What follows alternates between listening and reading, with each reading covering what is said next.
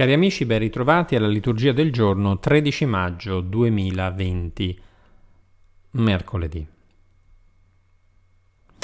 La prima lettura, tratta dagli Atti degli Apostoli, ci racconta la conclusione del primo viaggio missionario, ma anche con dei problemi che sorgono presso la comunità di Antiochia, e cioè la questione riguardo la salvezza, l'accesso alla salvezza che per Paolo e Barnaba dipende dall'accoglienza di Gesù Cristo, eh, quindi nella fede, ma per quelli soprattutto della setta dei farisei, che erano diventati credenti, eh, viene affermato con chiarezza è necessario circonciderli e ordinare loro di osservare la legge di Mosè. Allora si riunirono gli apostoli e gli anziani per esaminare questo problema.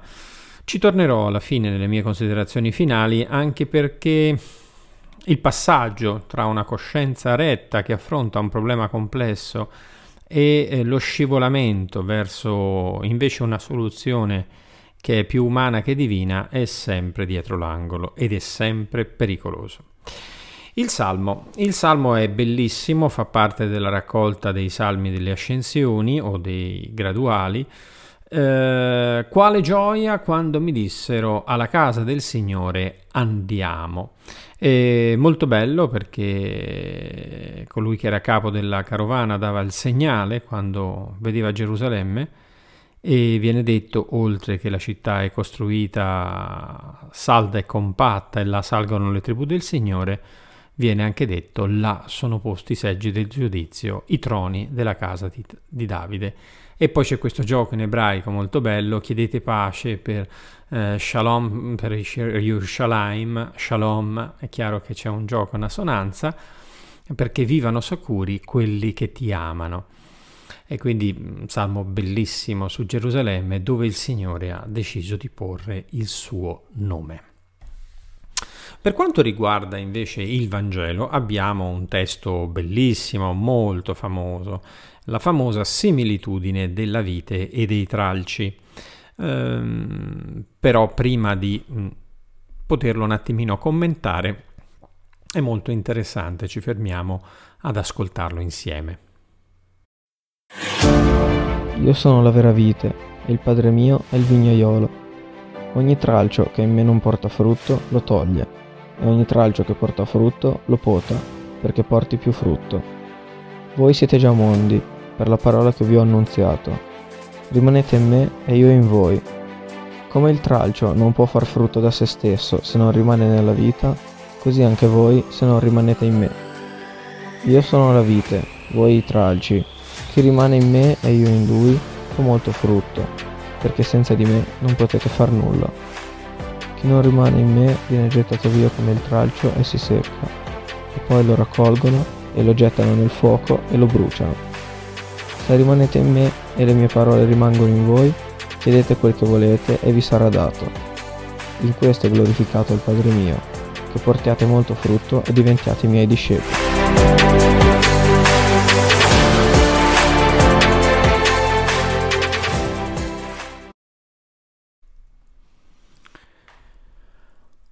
Testo di Atti ci riporta i primi problemi nei rapporti tra Gerusalemme ed Antiochia. Facciamoci una domanda. Per quale motivo?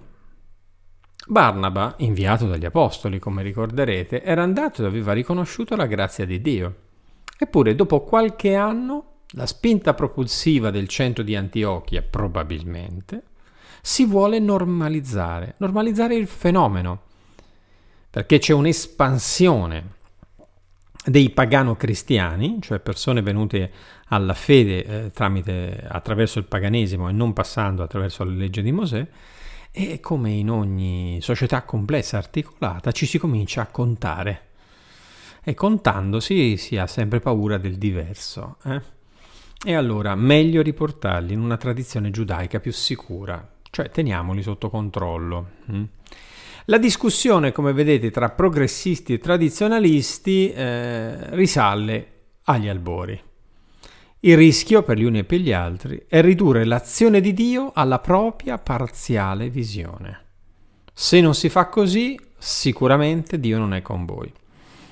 o Dio non è con noi. Ma, insomma, questo è anche vero, però bisogna fare molta attenzione, ve l'ho detto in premessa, lo scivolamento è dietro l'angolo.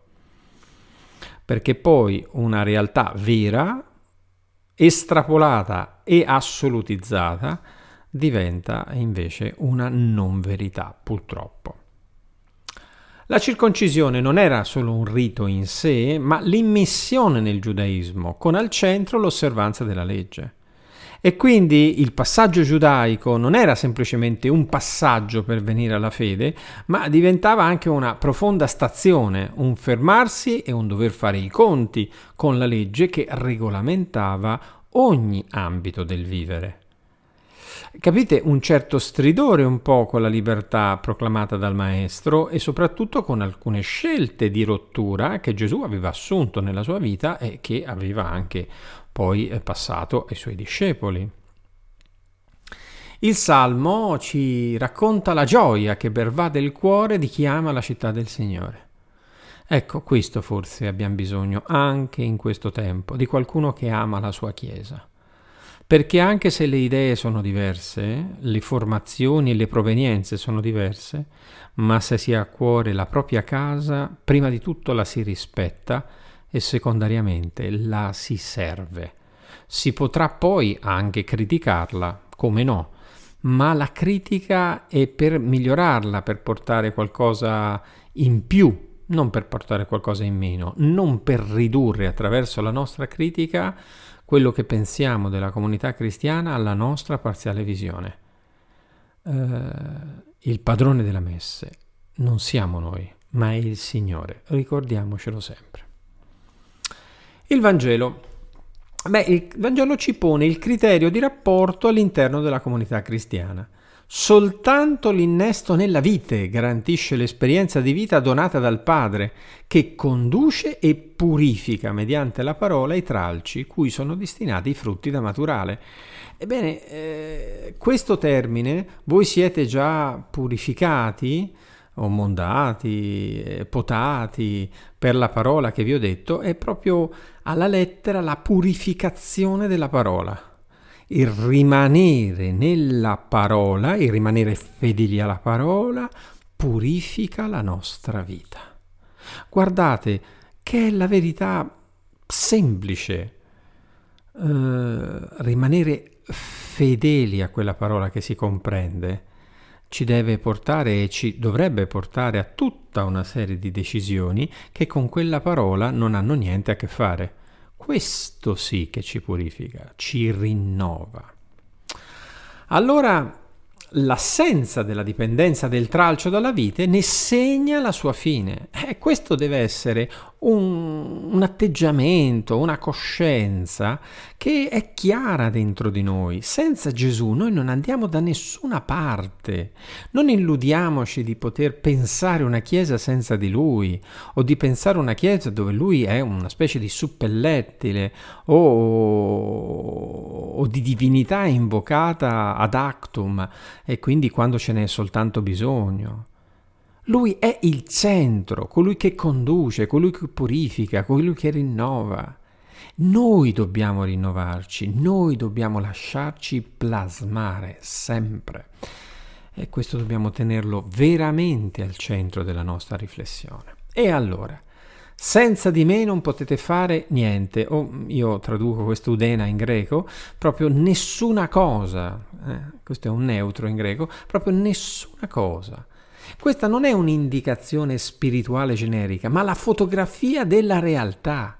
Noi rimaniamo terminali di una vita che non ci può appartenere se non ci viene donata. Noi senza la sua gratuità donante siamo polvere e in polvere torniamo. Noi dipendiamo dalla sua generosità. Mettiamocelo bene in testa. Non possiamo fare nulla. E, e questo non ci deve inibire, portare a non agire, ma ci deve portare ad agire sempre in comunione con Lui, chiedendoci se il Signore è contento di quello che stiamo facendo e se in questo momento ci chiede proprio di fare questo. Questo ci aiuterebbe moltissimo, secondo me, a, così, a condurci gli uni verso gli altri e a trattarci da veri fratelli e sorelle nel Signore sempre. Abbiamo finito anche oggi e io vi auguro una buona e santa giornata.